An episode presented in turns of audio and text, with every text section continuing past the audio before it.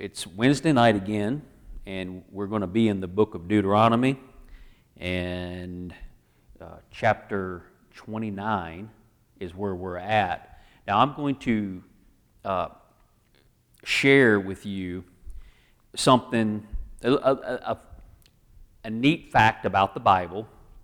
On Sunday, I shared the name of that person who wrote that book, that really big book, and it's got all these different uh, anomalies, all kinds of neat facts about the King James Bible and how uh, it, it would have to be pre planned a long time ago by somebody way wiser than a person, right?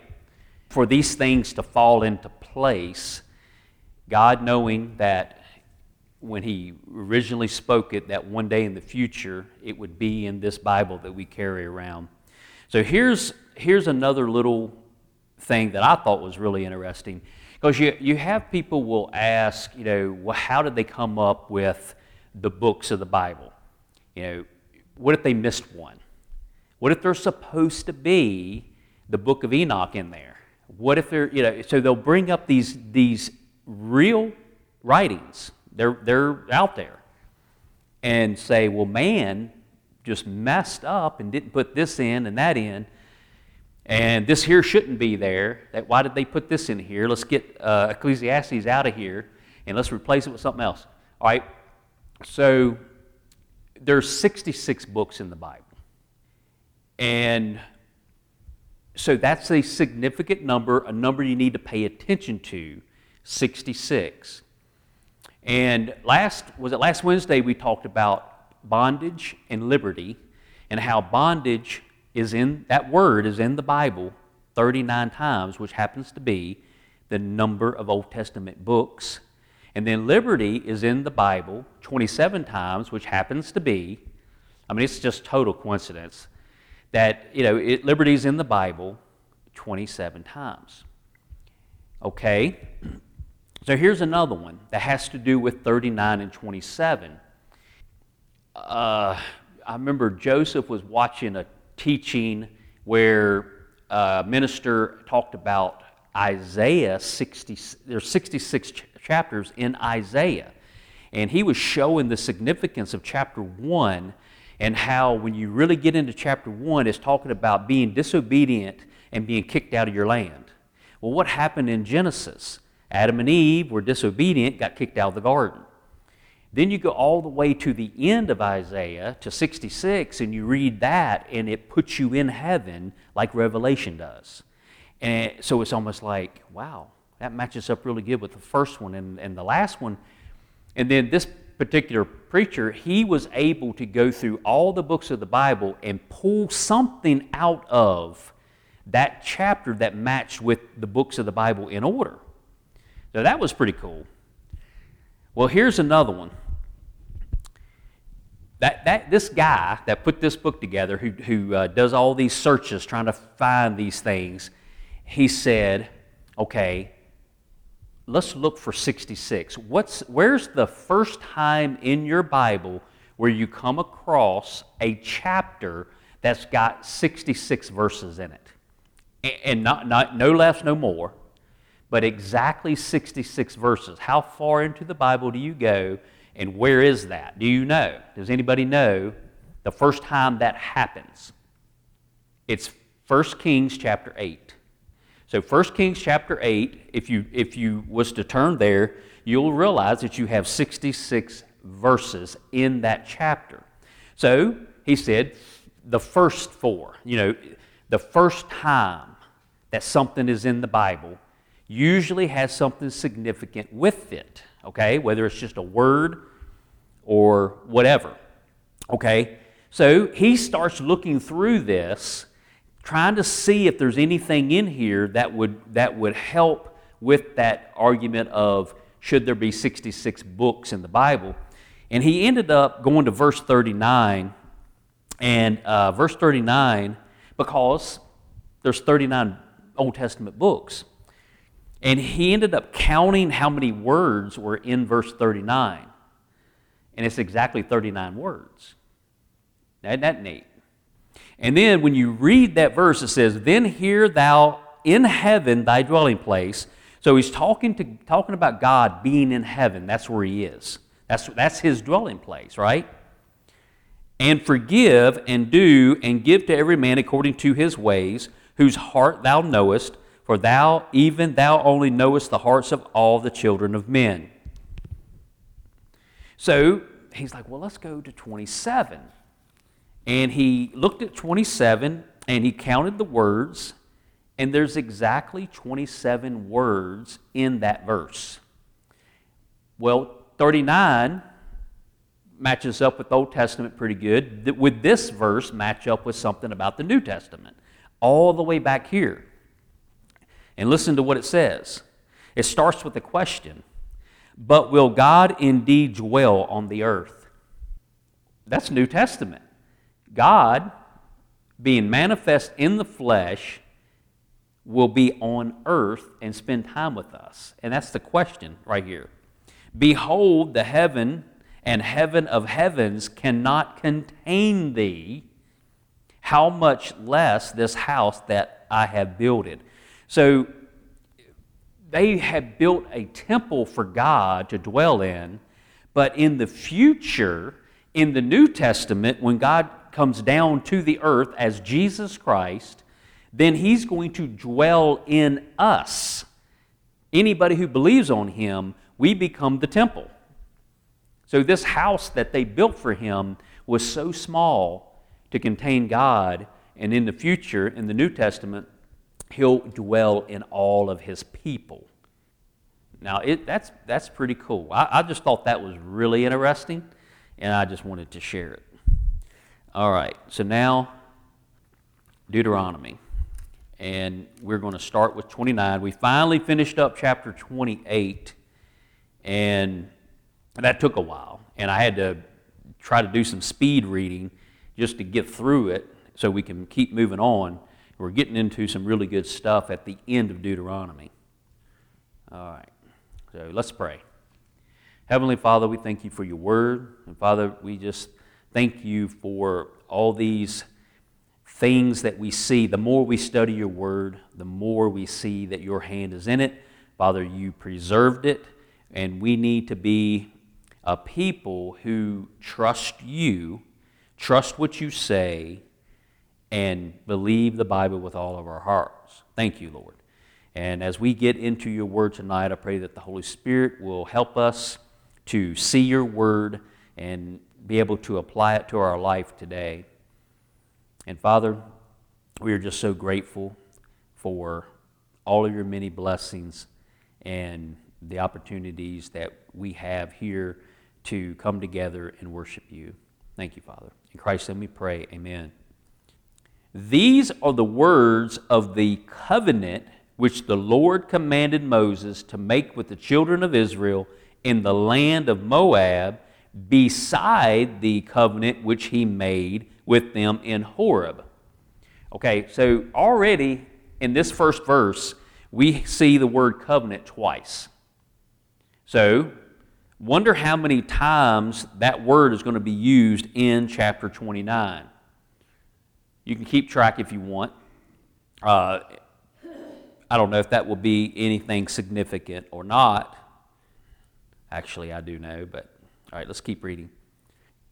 And Moses called unto all Israel and said unto them, Ye have seen all that the Lord did before your eyes in the land of Egypt unto Pharaoh and, to, and unto all his servants and unto all his land.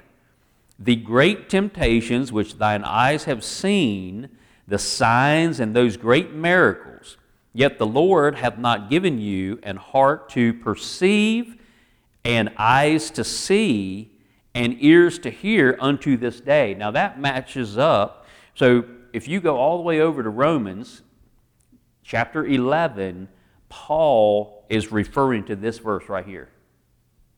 There's a whole lot of people in the New Testament that refer back to the book of Deuteronomy. We already know that Jesus did that.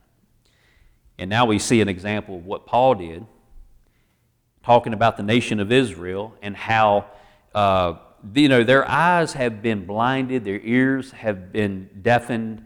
You know, all these things happen to the nation of Israel, and part of the reason is is to provoke them to jealousy. When the nations of the world, the Gentile nations, end up being accepted by God in the New Testament, and then that is to get Israel to wake up and to come back to God. All right? So that is the plan. And I have led you 40 years in the wilderness. So they've been wandering around for 40 years. I mean, it's a matter of days to get to where they were supposed to go, and they turned it into a 40 year journey. And look, look at what happens. The, and, and we talked about it before all the things that God did for them that they should have realized, they should have remembered and been very grateful. Well, here's another, another some, some more examples of some miraculous things that have happened. It says, Your clothes are not waxing old upon you. So their clothes didn't wear out in all that time and thy shoe is not waxing old upon thy foot. All that walking they did, and their shoes were able to uh, last. And then six, ye have not eaten bread, neither have ye drunk wine or strong drink, that ye might know that I am the Lord your God. So they were constantly on the move, so they wouldn't plant a wheat field because they wouldn't be there by the time it came to harvest, they would be way away from there. Well, maybe they would have made another circle around and, and, and came back to it. I don't know. But the point is that they did not raise grain to make their own bread. They didn't plant a vineyard to where they can make wine, but yet they got the things they needed by miracles of God. So, does that mean that you shouldn't do anything and you should just wait on blessings to fall down on you. Absolutely not. We are to take care of ourselves and take care of our families, and we should have a desire to do that. and when ye came into this place, Sihon, king of Heshbon, and Og, the king of Bashan, came out against us into ba- unto battle and we smote them. And we took their land and gave it for an inheritance unto the Reubenites and the Gadites and the half tribe of Manasseh. Because they, they, they stayed on the other side, they didn't go over. But anyway, that land that they took from them, they were able to give it to some of the tribes. Keep therefore the words of this covenant I don't know if you're counting how many times covenant. And do them that ye may prosper in all that ye do. Now, what is this covenant that he keeps talking about? Now, he said that at the very first verse, it said that Moses is commanding these people to make a covenant in the land of Moab. So they are almost they are very, very close to going into the promised land. So, this is a covenant that's being set up, and in, in, in my Bible, it, it calls it a Palestinian covenant. But there was another covenant. It, it says in, in verse 1, it says, beside the covenant which he made with them in Horeb. So, is this different? So, there's, there's some people will say these are basically the same, but I think it's a bit of a difference in it. There are a certain number of dispensations, but there's a little bit more covenants. They don't necessarily match up perfectly, but most of them do. But there's a little bit of variance in there. So just keep thinking about that. And we're going to uh, hopefully get into some of those covenants, the different ones, and try to get these kind of in their right place. But just remember that they're about ready to go into the land that was promised a long time ago. Now, Abraham, when you go back to him, that would be that covenant of promise, and now they're finally coming to that promise as far as the land is, is uh, uh, as far as the, the, the promised land, being able to take possession of it. But there's a lot more in that Abraham covenant that um, is going to come in the future. So there's bits and pieces of all the covenants that are pointing to something that's going to happen in the future. And hopefully we'll get to get into some of those. Keep therefore the words of this covenant, this is 9, and do them that ye may prosper in all that ye do. Notice ye is home to all the people individually. You need to pay attention to this. Each and every one of you need to pay attention to this. It's, it's for each and every person. He's not necessarily talking about just your nation. It's like every person has a responsibility. Know, there are places where we have read in Deuteronomy where the focus was on the nation. But here, it's more focused on the individuals that are going to be going in. And it's very important that when, when, a, when you're reading the Bible, you take it personally. It's for you. When you hear a sermon preached, it's for you individually. It's to the whole group, but to everyone individually as well.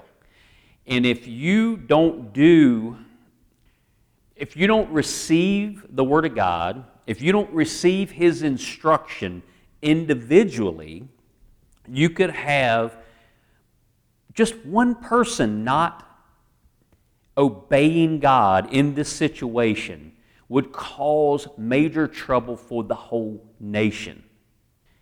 So you got to think. You got to think about this.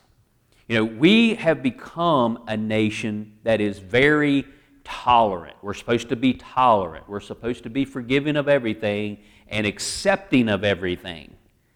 So we become a nation that is extremely tolerant of all kinds of stuff that the Bible condemns.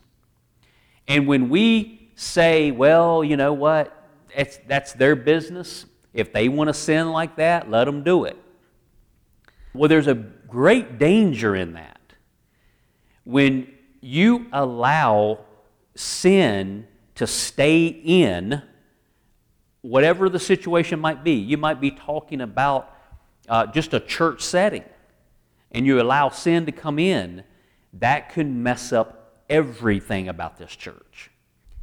If you allow those things to come into your country, you know, we see it in certain cities that they become very lenient on sinful things, and what happens? It gets worse and worse and worse. And not only the bad people suffer, but all the innocent people suffer too. The people who haven't done wrong, they suffer. Um, there's a, there is a, we got uh, people running for president. They're, they're, we're trying to find uh, a candidate that will run on one, the Republican side. So we got all these candidates that are trying to get to where they'll win the primary and you listen to them talk, and there's one particular one that is being very lenient on abortion just to get elected, just so that that side can get more votes and get elected. And what they don't seem to understand is that God expects each and every one of those people who are in a leadership position, they are supposed to see the innocent blood being led to the slaughter, and they're supposed to stand up and fight against that. That's what they're supposed to do. What they don't understand is they're causing the country to come under the cursings of God by having that attitude of, oh, well, we can't get into their business. Let if they want to, if they want, I, they'll, they'll say, "I'm just so pro-life." Me personally, I'm so pro-life. But you know what? If that woman wants to have an abortion, who's to say we can't? We should stop her. Well, you're allowing the curses of God to fall on this land because of the innocent blood that is shed. And Moses is trying to get every person to understand how important it is that they get this. so I would like to walk up to that particular person and tell them, look, you one day are going to stand before your Lord and you are going to fall down in shame by how you lived on this earth when you had opportunity in front of the whole nation to stand up for what was right, you didn't. No fear of God, no fear of consequences of your actions. So, a good example if we ever get past Deuteronomy, I don't know when that will ever happen, but one of these days, and if we get into Joshua, when you get to chapter 7 of Joshua, that's the story of, of uh, Achan. Is it Achan? Hmm? I can't hear you. Yes, at Jericho.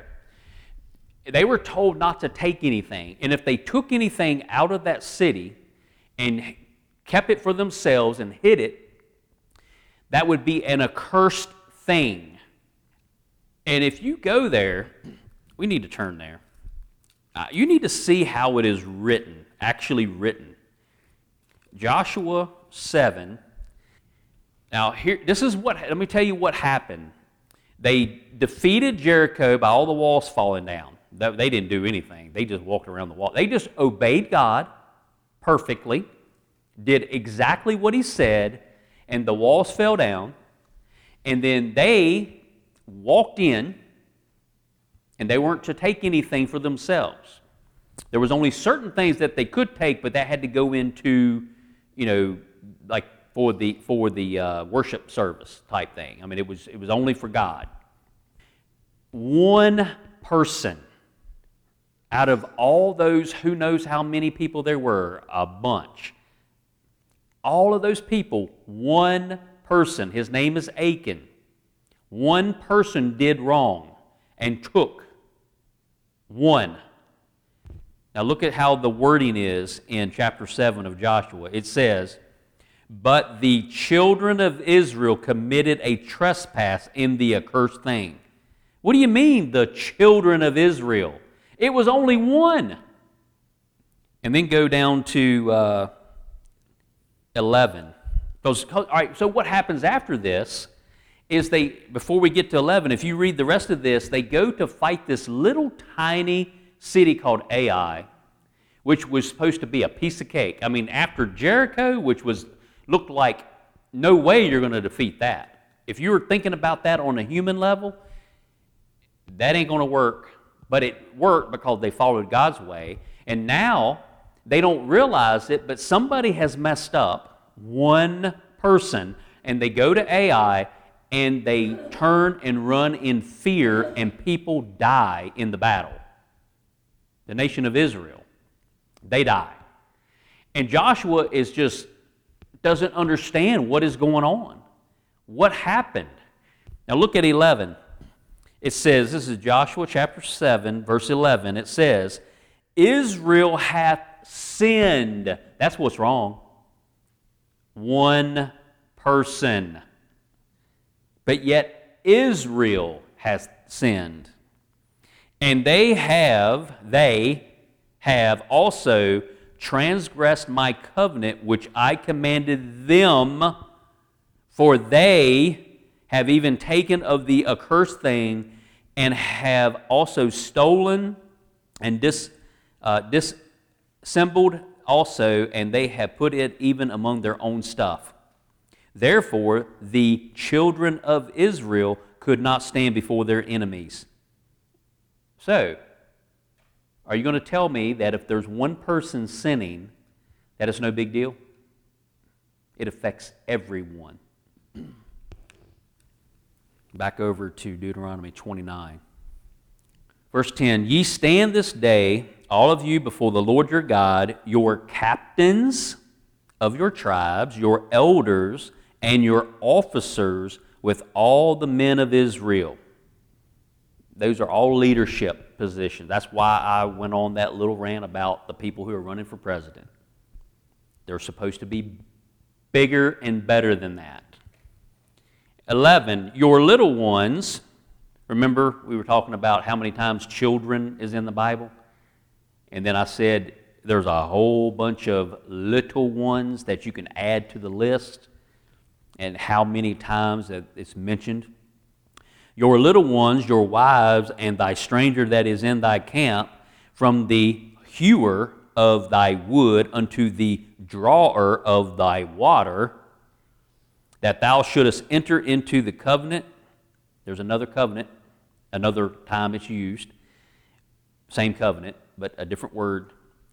Uh, with the Lord thy God, and into his oath, which the Lord thy God maketh with thee this day, that he may establish thee today for a people unto himself, and that he may be unto thee a God, as he hath said unto thee, and as he hath sworn unto thy fathers, to Abraham, to Isaac, and to Jacob. Neither with you only do I make this covenant and this oath, but with him that standeth here with us this day before the Lord our God, and also with him that is not here with us this day. So it's it's not just for you, it's and if you don't get this right, the people who come after you won't be able to get this right. For ye know how we have dwelt in the land of Egypt, and how we came through the nations which ye passed by, and ye have seen their abominations and their idols, wood and stone, silver and gold, which were among them. If you're right with God, so let's say today you have a true born again experience with the Lord, all these things of the world, you're going to be repulsed by it. If you liked doing certain sins, when you have a true salvation experience, you become a new creature in Christ, and those sinful things will bother you. And they will even get to the point where you just can't stand it anymore. You should change. 18, lest there should be among you man or woman or family or tribe whose heart turneth away this day from the Lord our God to go and serve the gods of these nations, lest there should be among you a root that beareth gall and wormwood. So if you allow people to go in those directions and follow after sinful things, that's what ends up happening. It's a rot that gets inside and it eats away until it destroys you. And it, and it come to pass when he heareth the words of this curse that he that he bless himself in his heart, saying, I shall have peace, though I walk in the imagination of mine heart, to add drunkenness to thirst. so, you know, to, to a person they think that everything's fine and they just they can they get worse they, they'll start with a little bit they just kind of uh, dabble in it. Oh a little bit won't hurt. I'll just do it this one time and then the next thing you know it's got you. And, and you get deeper and deeper into it whatever that sin may be. There's many different ones. 20. The Lord will not spare him, but then, but then the anger of the Lord and his jealousy shall smoke against that man, and all the curses that are written in this book shall lie upon him, and the Lord shall blot out his name from under heaven. And the Lord shall separate him unto evil out of all the tribes of Israel, according to all the curses of the covenant that are written in this book of the law so that the generation to come of your children that shall rise up after you, and the stranger that shall come from a far land shall say, when they see the plagues of that land and the sicknesses which the Lord hath laid upon it, and that the whole land thereof is brimstone and salt and burning, that it is not sown, nor beareth, nor any grass groweth therein, like the overthrow of Sodom and Gomorrah, Admah and Zeboim, which the Lord overthrew in his anger and in his wrath. You know, people forget that God gets very angry when people turn from him, ignore him, follow after other little g gods, get into idol worship, and fall into horrible sin, and that becomes the way of life, and all the little innocent ones suffer for it. God gets very angry. Read the story of Sodom and Gomorrah.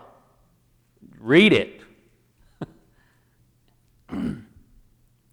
Even all nations shall say, Wherefore hath the Lord done thus unto this land?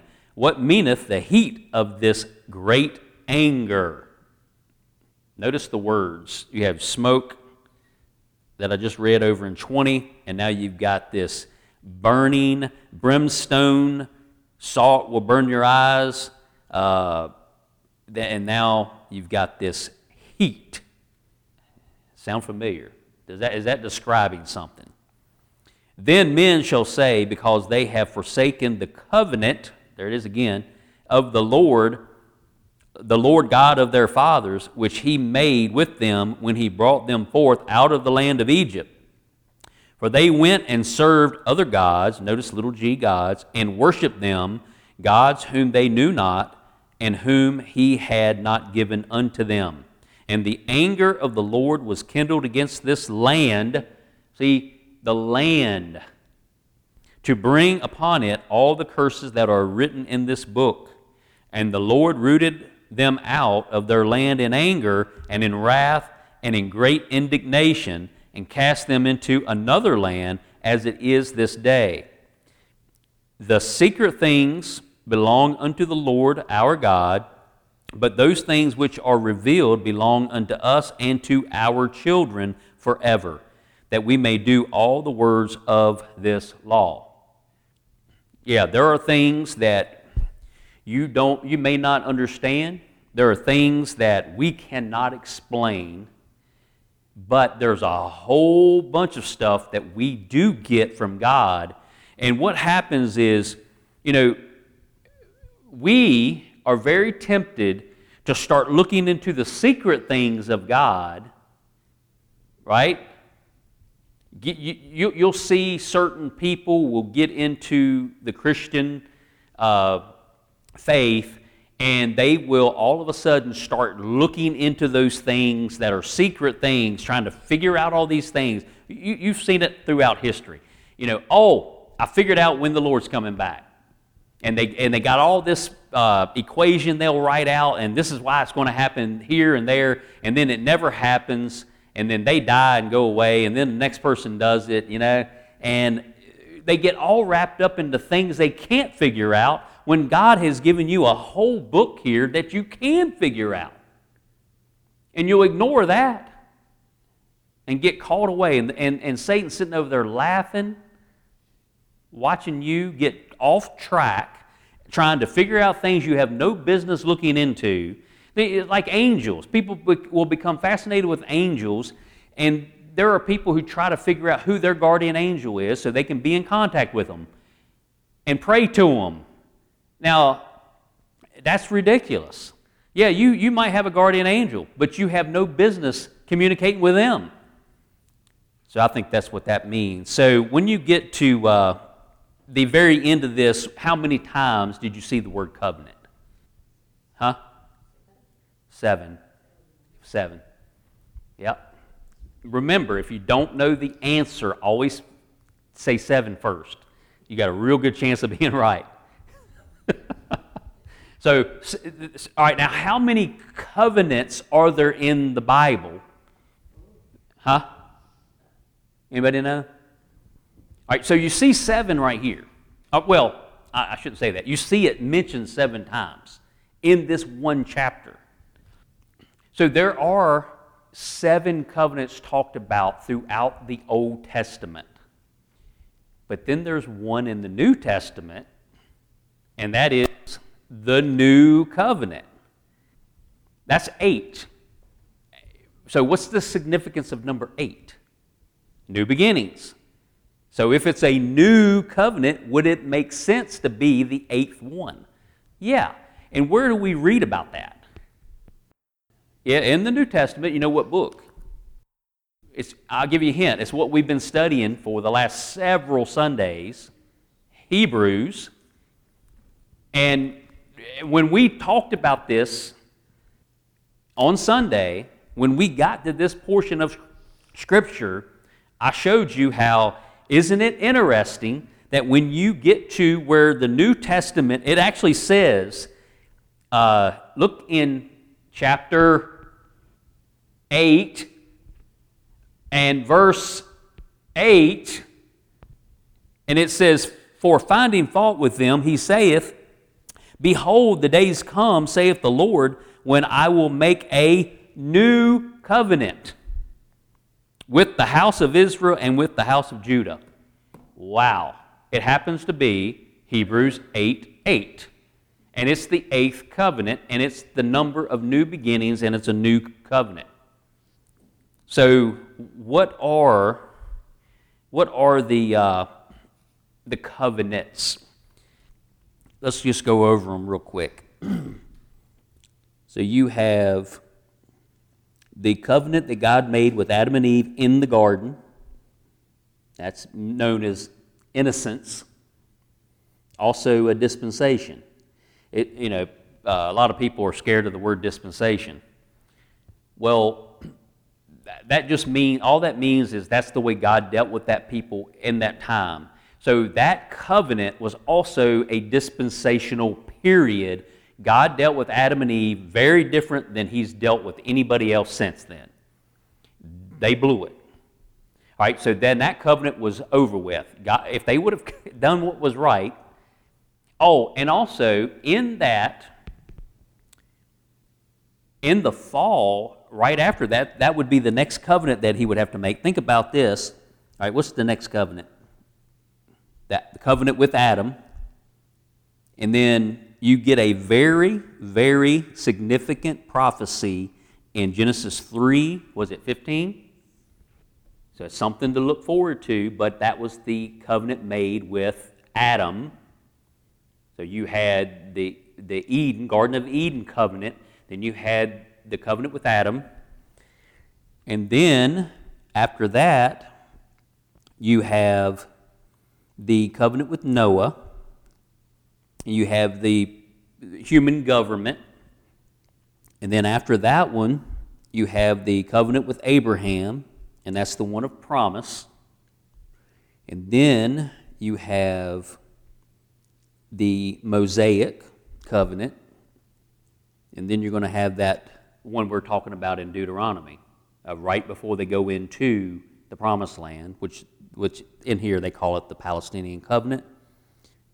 And then you, after that, you have the covenant with David, which sets up the kingly line for Christ to sit on the throne of David. And then, of course, the last one's going to be the new covenant. But you, but you have, see, you, the different dispensations you got the millennial kingdom um, that goes along with the new covenant. And it's just a different period of time uh, that we're looking forward to after the dispensation.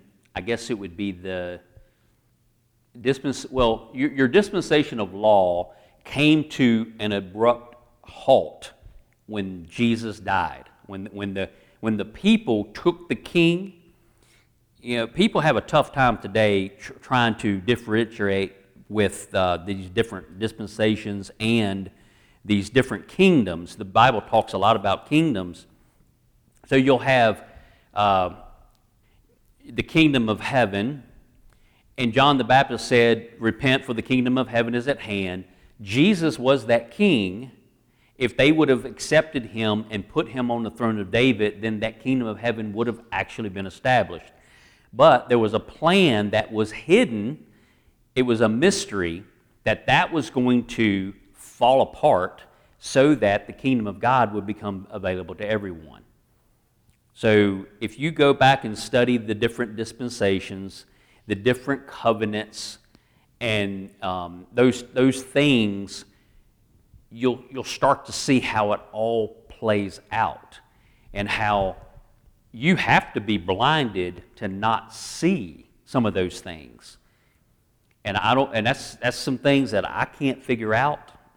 There's plenty of Jews that figured it out when Jesus was here and after he died and was resurrected and there's all kinds of people that were added into the church. It was nothing but Jews that were being added to the church for a period of time until Cornelius was visited and then the Gentiles started coming in and it all started to play out. So, you know, we, when you read your Bible, you have to understand a lot, a lot of those things for it to make sense. You, you hear a lot of people say, well, the Bible just doesn't make sense. And I've heard enough people on uh, podcasts and YouTube channels that try to explain the Bible, and no wonder people are confused because they don't see these different things. They can't see it. Now that doesn't mean that they don't they haven't figured out the new covenant and they believe on Jesus with all their heart. And they do, and they're saved because they're washed in the blood. But they don't they don't know how to get past certain things in their New Testament because they don't understand what's different. They don't understand that the time of the Gentiles is going to run out, and then something very significant is going to happen and there's going to be that kingdom that Jesus came to set up. That is going to happen. And they end up spiritualizing stuff and making excuses here and there, and well, that means this, and, and, and that over there means that. And, and, they, and then, the, or a lot of times, they just skip over stuff because they don't know how to handle it. And, and I notice it. I notice what they're doing. And I'm like, I know why they're skipping that. So, uh, don't be afraid of the Word of God. Read it. If there's something you don't understand, it seems like a contradiction. It's not. I'll promise you that. It's not. And uh, you can trust it with all your heart. And uh, if you have any questions about any of it, I would love to talk to you about it. So just get with me and let me know. All right, let's pray. Heavenly Father, we thank you for your word. And Father, help us to understand your word help us to have you know, a heart that is open to you, that trusts you in everything. And Father, that we would have eyes where we can see and ears so that we can hear. And Father, we just we just want to know you more. We want to be better able to communicate your way to others. People who may not know you yet, Father, we need to reach out to those people, introduce Jesus to them. And Father, we just need your help in doing so. And Father, we just want to obey your every word. Do it your way and not our way. In Christ's name we pray. Amen.